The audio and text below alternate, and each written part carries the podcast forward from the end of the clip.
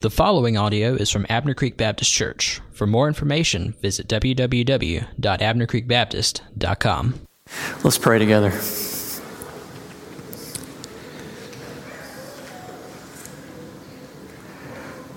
Lord, it's our prayer that you would open our eyes to show us the wonders of yourself, who you are like. And we know that we see what you are like, we learn what you are like fundamentally in your word. And so as we come now and open your word to hear its truth, I'll pray that it be impressed upon all of our hearts. It's my prayer that this church's love will abound more and more with knowledge and all discernment so that they can approve what is excellent and so be pure and blameless for the day of Christ, filled with the fruit of righteousness that comes through Jesus Christ to the glory and praise of your name.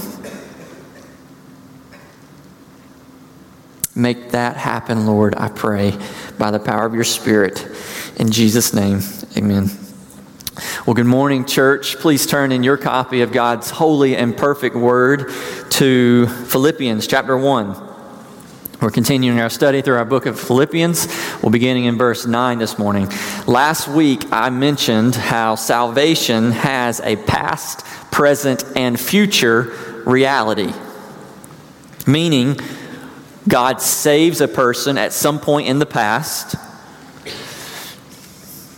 God saves the person throughout his or her life, and God ultimately saves the person for all eternity. And we see all three of those realities, past, present, and future, in verses 3 through 11 of chapter 1. Last week's sermon covered verses 3 through 8. And this week is part 2 of that, covering verse 9 through 11. Last week we saw the realities of salvation of past and future. So, for example, in verses 5 and 6 of chapter 1, we see Paul use language like uh, first day and that God began a work of salvation, language of what he has done in history with the, these Philippi believers who were saved. We see the past reality of salvation in verses like Ephesians chapter 2 verse 8 that says, "For by grace you have been saved," past tense. We also see the future reality of salvation last week when we looked at Philippians chapter 1 verse 6 where it said, "And he who began a good work in you will bring it to completion at the day of Christ." So salvation has happened and here's a promise that God will complete that salvation ultimately. So, the encouraging truth that we focused on last week was the God who gave you salvation is the God who ultimately secures that for you for all eternity. If you are truly in Christ, you can rest easy that God will persevere you in the salvation that He has given to you, and He will not allow you to lose it. God will persevere you in your faith. The, fa- the salvation that He has started, He will sustain. God eternally secures His children, and nothing, as we saw last week, nothing can snatch you out of the hand of God or separate you from His love.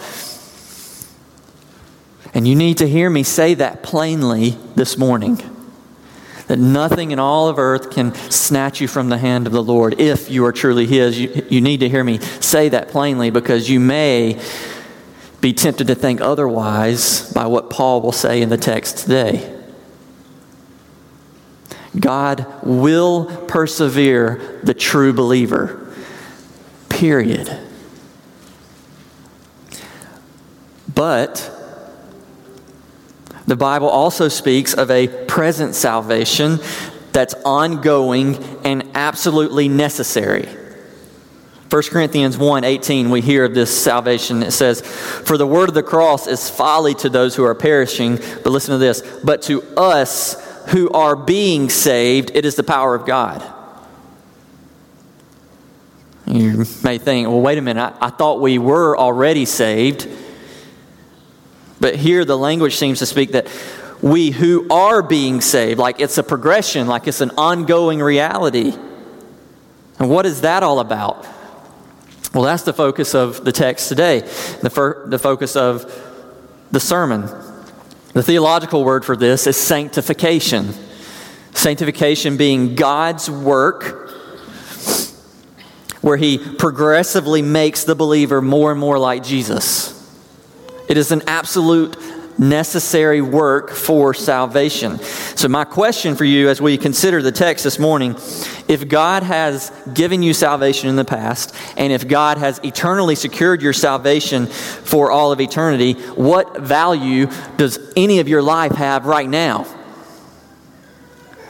Actions and decisions desires and temptations where does where does all of that fit in between the point of when you were saved to point of when god securely fastens you for all of eternity, what happens in the in between? Does it even matter? And this is a sensitive subject. I, I realize that. It's sensitive because of the personal nature of the subject. In other words, if we get out of the theoretical questions to the questions of where this sermon will ultimately hit home, thinking of things like, we all know someone who, at some point in their life, has professed faith in Christ. Whether they were young or another time in their, their life, they profess faith in Christ. We all know someone who has done that and has since that lived a life that has completely dishonored the Lord. Or maybe they haven't been like a, an open agnostic or an atheist. Maybe they've just been a, a nominal Christian who who once made a profession, but since then they've never grown in their faith. They, they, they show no true desires for the Lord. They, they just live a, a nominal life where there's no delight in Him, there's no submission to Him. What do we do with that person? Are, are they a Christian? Uh, can they lose salvation? Do they have salvation? Last week was very encouraging, I hope, to you as we consider the truth that God, who saves you in the past, eternally secures you for the future. This particular text this week fills in the in between for us. And it is entirely possible that there are some that I encouraged last week with the truth of eternal salvation, eternal security in Christ, that this week is eternal, it is entirely possible that I will infuriate with the truth of personal holiness in salvation. So here's the main here's the main point of the text and then we're going to read the text and then walk through it. Main point is this true Christians grow in Christlikeness in order to honor God, to be pure and blameless before Christ. So I'll say that again. True Christians grow in Christlikeness in order to honor God, to be pure and blameless before Christ. So you grow in order to honor, to be pure and blameless. So let's look at the text Philippians chapter 1, beginning in verse 9. And it is my prayer that your love may abound more and more with knowledge and all discernment, so that you may approve what is excellent, and so be pure and blameless for the day of Christ, filled with the fruit of righteousness that comes through Jesus Christ to the glory and praise of God. So, in a couple of weeks, my family and I, we're going to be going on vacation to Virginia. It's about a seven hour trip and uh, looking forward to it. And already, my children have already been asking, How long before we leave? How many days left now before we go, Dad? And most of you can probably relate to what I'm about to say. So the morning finally arrives, you leave to go on vacation, you get everything packed up, make sure everyone uses the restroom for the final time, get everyone in the car, you pack up everything, you go over your checklist, you set the GPS, and you're off. Well, I'm fully expecting, as soon as I pull out of the driveway, for the question to come from the back of the van Mom, how many minutes until we get there? Seven hours, honey. Well, how many minutes is that? And then when you make your first turn, are, are we there? No. Well, how much longer? And then a few miles down the road, are we there? Like, you, you know, this is what kids do. And see, in my kids' eyes, all that matters is we're going on vacation and we're going to enjoy it when we get there. They have no category to process the journey that must take place for us to get there. To them, in their mind, somehow we must just teleport ourselves there and have fun. It's not at all surprising when the question comes, Mom, I, I, I thought you said we were going on vacation. Well, we are. Well, why is it taking so long? There's a whole group of people not expecting the journey of the Christian life, not anticipating the long road one must walk to eternal life. The, for these people, any commands from Scripture for holiness or for growth in godliness, uh, they're just arbitrary. So let's go on vacation and let's let's get there. Let's get saved and let's be in heaven forever. Don't worry about the in between. They go from decision for Christ to eternity for Christ with neglecting the means by which God uses to bring us there. And scripture is clear. God ordains or salvation, and God ordains our security in salvation, but scripture is also clear that God ordains the means of sanctification that brings us from point A to point Z, and we absolutely cannot skip over that. Growing in Christlikeness is necessary for ultimate salvation. True Christians grow in Christlikeness in order to honor God, to be pure and blameless for the day of Christ. I want to show you that in the text. It doesn't matter a hill of beans what I say, unless it comes from the Word. First, true Christians grow in Christ likeness. And we're going to build on that statement. There's three points. We're going to build on that statement each time. So don't put a period after that. Leave it open. First, true Christians grow in Christ likeness. We see this in verse 9. Look in your text. And it is my prayer that your love may abound more and more with knowledge and all discernment. Isn't it interesting what Paul prays for the believers here? I mean, he just said verses up from here, what we talked about last week, that they are, they are saved and God secures salvation for them. And so, what would we now expect Paul to say? Does it even matter what he says? And for many, it, it, it doesn't matter what Paul says next. Many, I mean, many would never admit it, but functionally, many live their lives with this view in mind. Paul says, I'm saved, and Paul says that I cannot lose my salvation, and so it doesn't really matter what happens in between. It doesn't matter how I live my life. How I live my life has no consequence uh, on my salvation. Well, it does matter. The same Paul that wrote of salvation and of the salvation that is secured for eternity now writes of the necessity to grow that must happen for the believer for the believer in order to prove that such salvation is genuine and pure. And so Paul prays, It is my prayer that your love may abound more and more with knowledge and all discernment and notice that Paul writes this in such a way that love is highlighted in the text. So, so that your love may abound with knowledge and all discernment.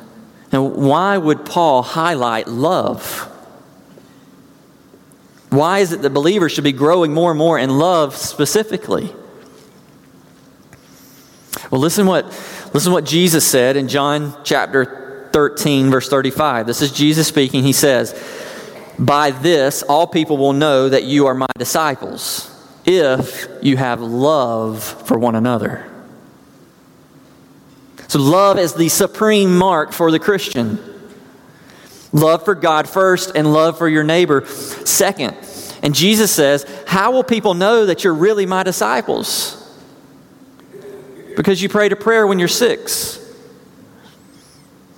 No. How will people know that you're really my disciples? Because you walked the aisle at 12 or because you asked Jesus into your heart at 20. No. How will people know that you're my disciples if you have love for one another, like in the present moment?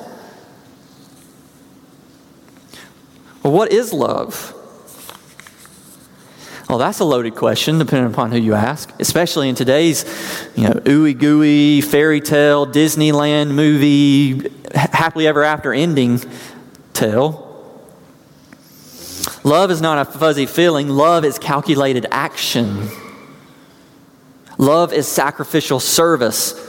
Certainly, love has emotion, but it is emotion filled with knowledge and discernment, as we see Paul pray that their love will be tagged with.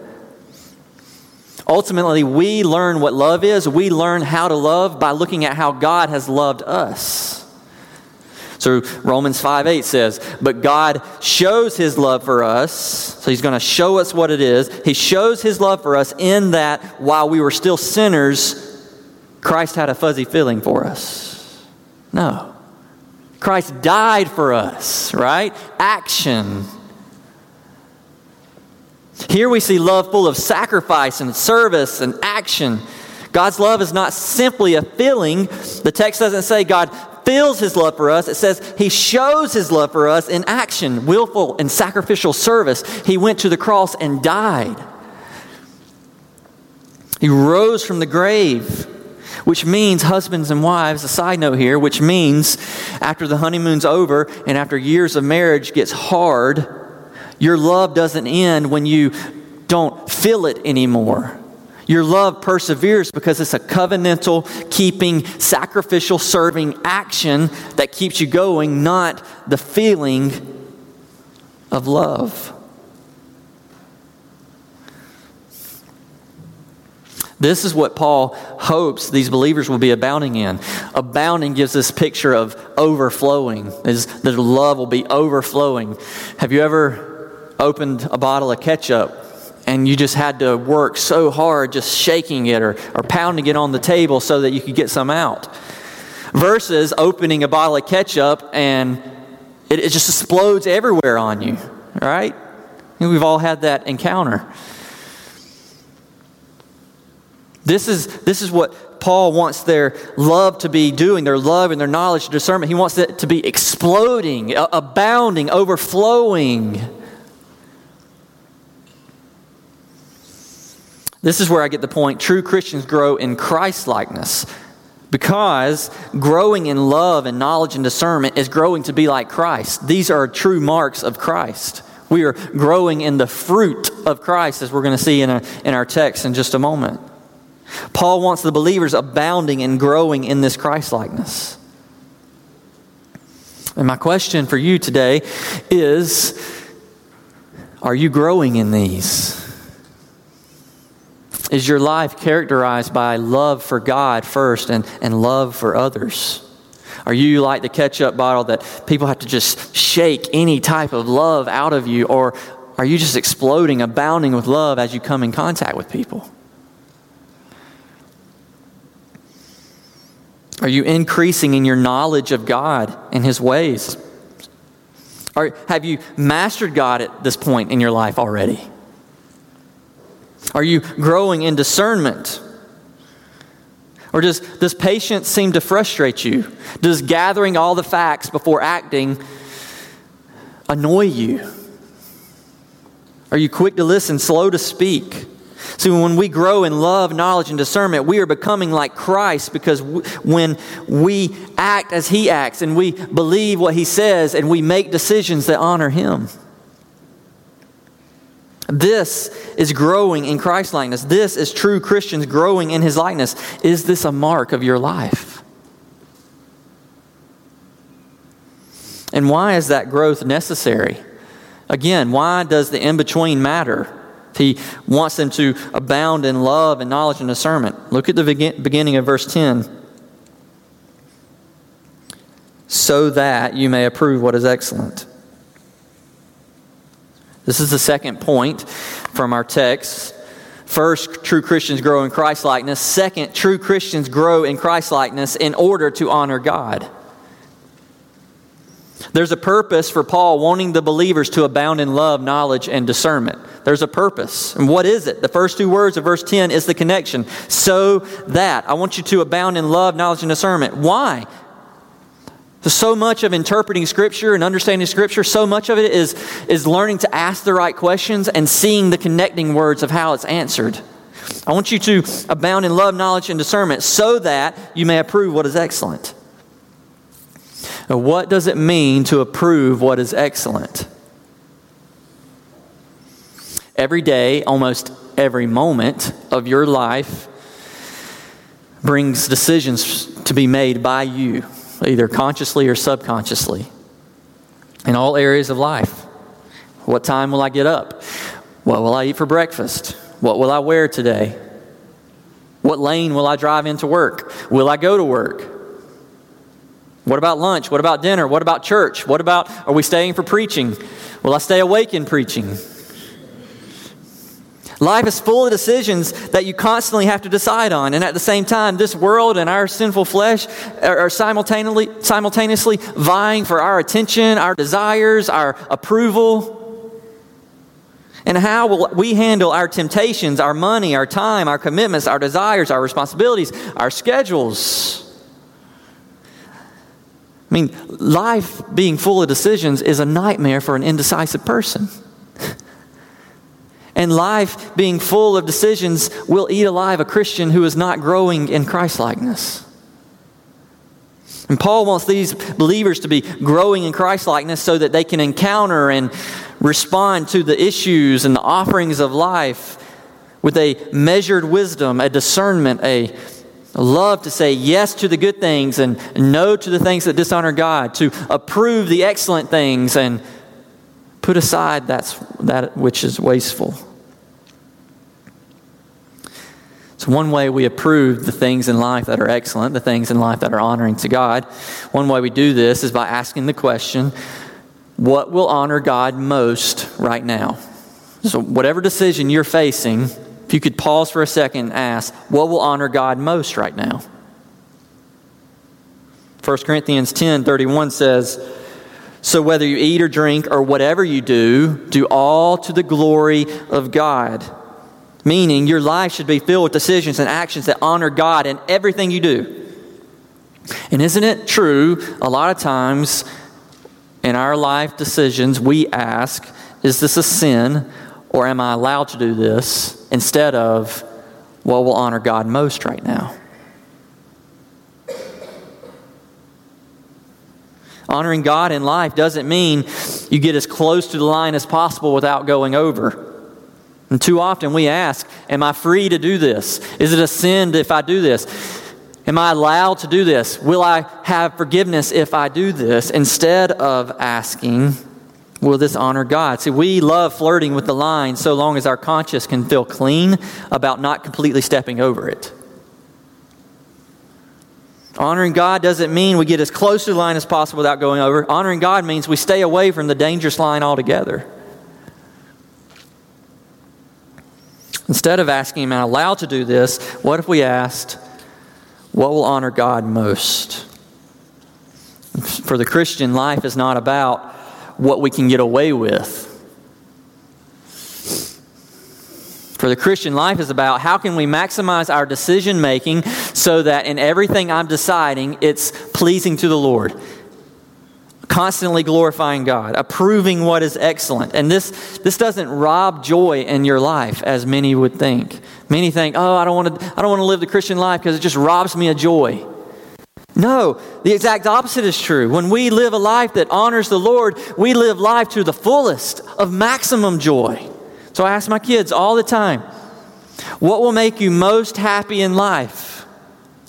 Because they're going to be searching for it. You're, you're searching for it. What will make me happy in life? What will make us most happy in life is living a life that honors the Lord. Honoring God is encountering the issues and offerings of life and wisely approving of and choosing that which is excellent to God as opposed to that which is dishonoring to God. So, this is what Paul means. He says that he wants them growing in love, knowledge, and discernment so that they can approve what is excellent, so they can approve what will honor God in all of their life. True Christians grow in Christ likeness in order to honor God, so that, as the text says, to approve what is excellent. Now, this sermon could stop right there. We'd have a great truth to take home with us. Talk about over lunch. We live lives to grow in Christ, to honor God. It could stop there. Problem is, Paul's logic doesn't stop there in the text.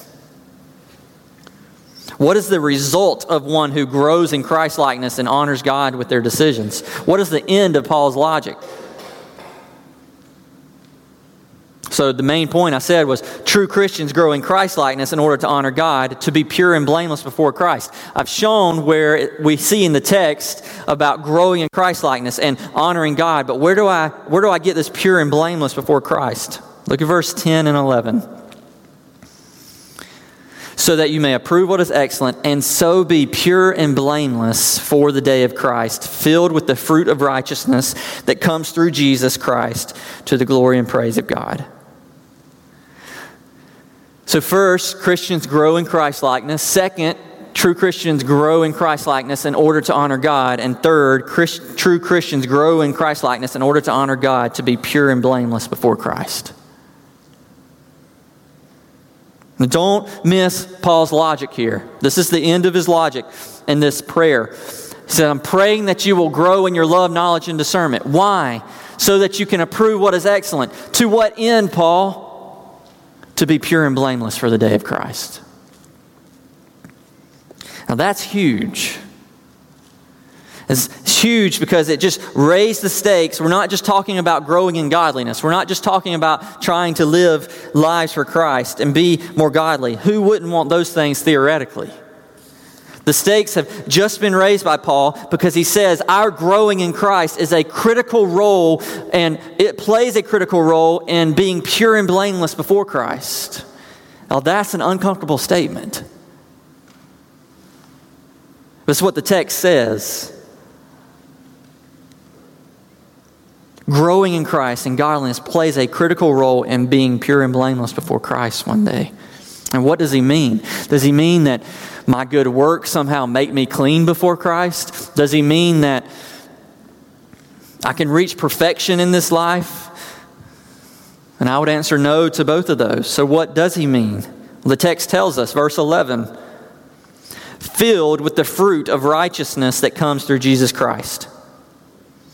To be pure and blameless here means you have a life that is filled with the fruit of righteousness. But not your own righteousness and your own strength, but the fruit of righteousness that comes from Jesus Christ. And so this is how this is how it works. When you turn from your sin and you trust in Jesus, God declares you as righteous in his sight.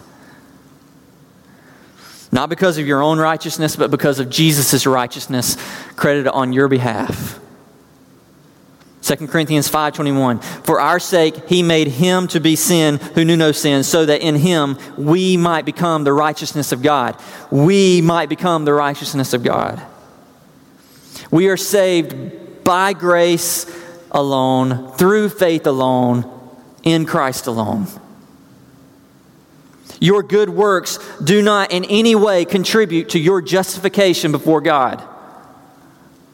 However, genuine faith in Jesus' atoning death and resurrection is never an empty or a dead faith, meaning it is a faith that produces good works. Genuine faith must lead to growing in Christlikeness.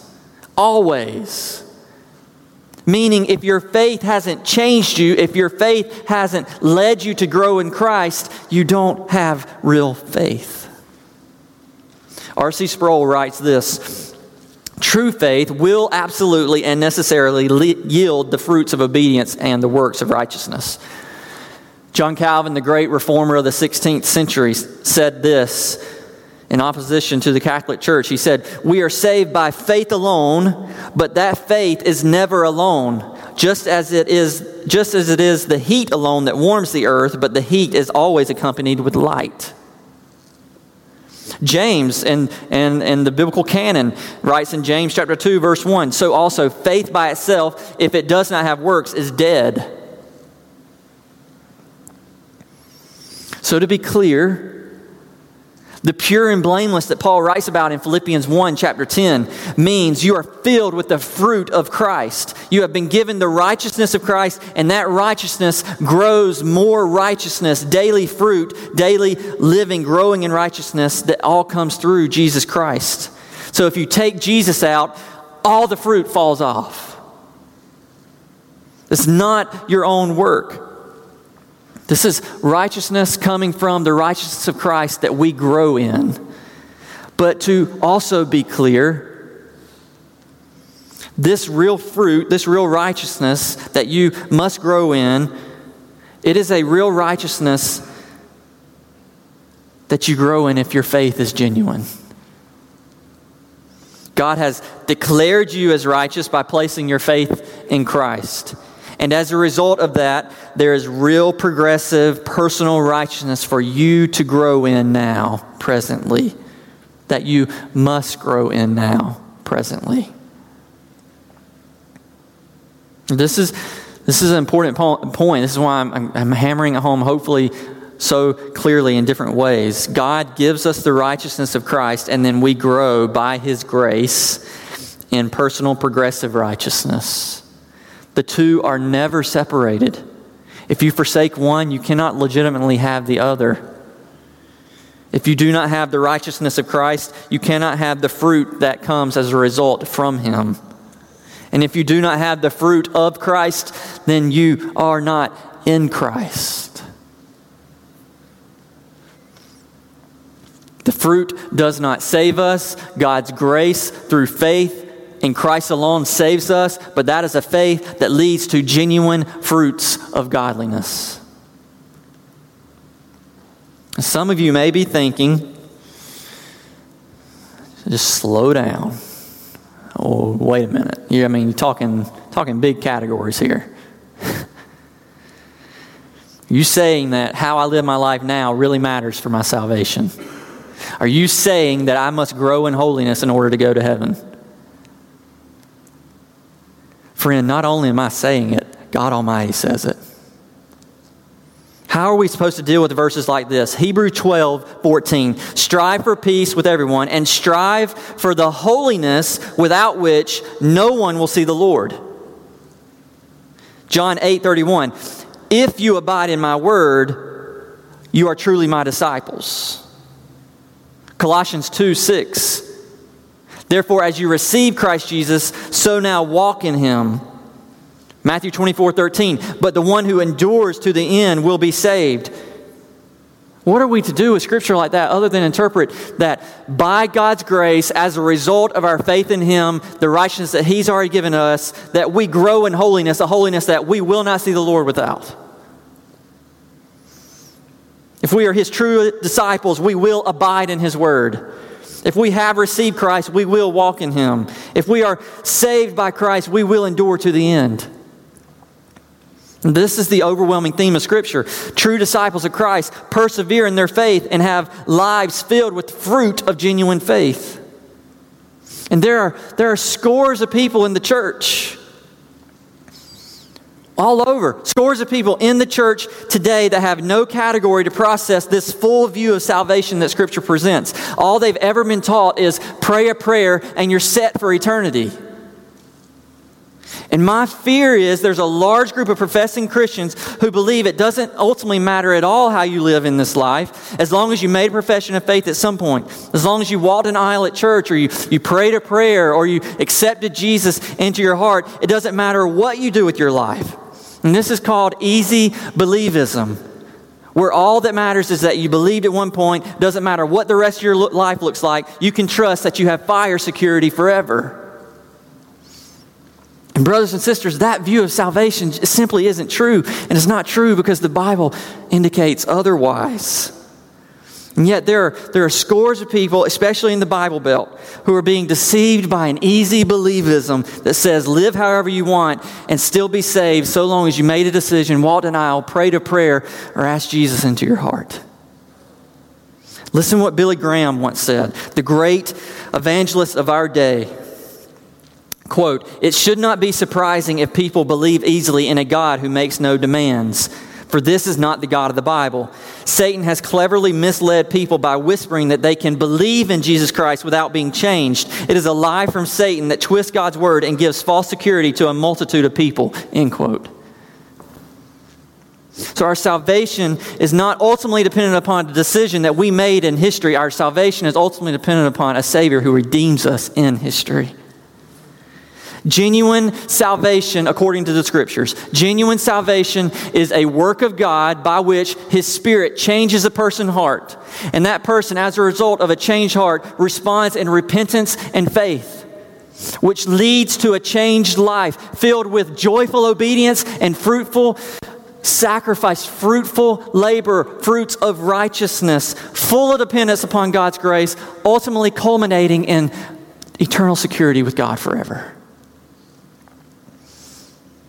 This is the full view of salvation in the scripture. Not a decision upon ourselves that's ultimately hinged upon, but a, deci- but a trust in a Savior who radically changes our hearts and lives.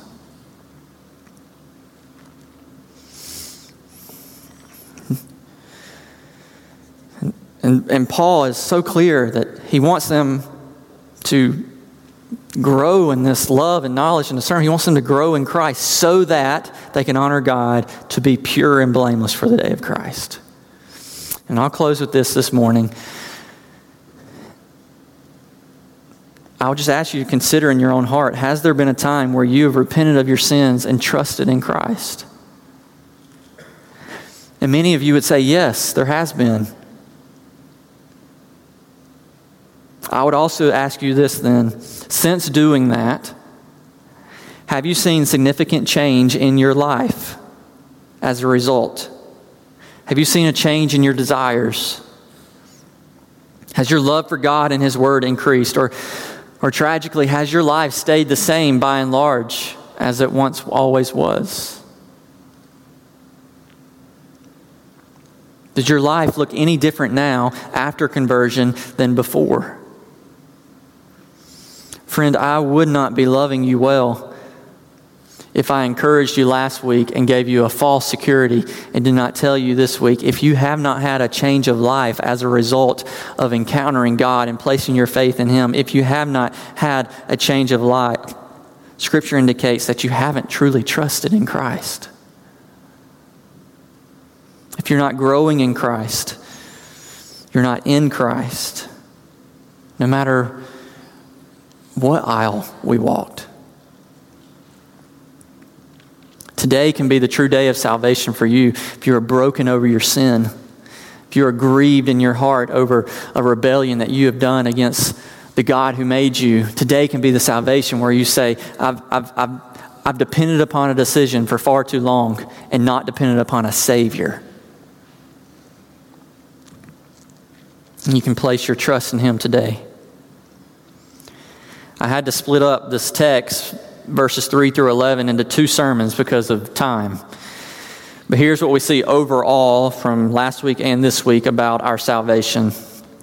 The salvation that God delivered to you at some point in the past is the salvation that He will secure for you for all eternity, and it's the salvation that He means for you to walk in right now. And that present, ongoing salvation is absolutely necessary. You take out that link, and it, it, it it's, it's not genuine. If you are a true follower of Christ, God will see to it that He perseveres you in the in between so that you reach the eternal. God decisively saved, God progressively sanctifies, and God eternally secures. This is the unbreakable three link chain of salvation in Scripture. And ultimately, because it's all of His work, He gets the glory, as Paul concludes the very last line in our text to the glory and praise of God. Let's pray. Oh God, I pray that you will awaken us. Um, to the full view of Scripture on salvation. That is a work from your hand whereby you change our heart, lead us to repentance and faith, sanctify us in your truth, and lead us home. Thank you for the grace that has saved us, the grace that sanctifies us, and the grace that will secure us. And I pray that if there is anyone here, Lord, that has not trusted in you genuinely, I pray that today would be the day of salvation. And you would so prick their heart that they would respond in repentance and faith and cry out to you right in their seat for the glory and praise of your name. In Jesus' name, amen. So we're going to have a, a time of reflection. The, the, the, crew, the, the team's going to be playing. I just invite you to reflect upon what we've learned in the scripture, and then we're going to have our time of response time of reflection, I just encourage you to think maybe you've heard this today and, you, and you've realized that you, for far too long, have relied upon a decision, that you've never trusted in a Savior, that you've never had your life truly changed. If that's the case for you today, let right now in your seat cry for repentance and faith in Christ, and it will be yours. He will change your life radically. For others of you, I pray that this will encourage you to press on in your faith so as we sit and reflect, let us then stand and worship the God who does all of this work in our hearts. This time of teaching is brought to you by Abner Creek Baptist Church. For more information, visit www.abnercreekbaptist.com.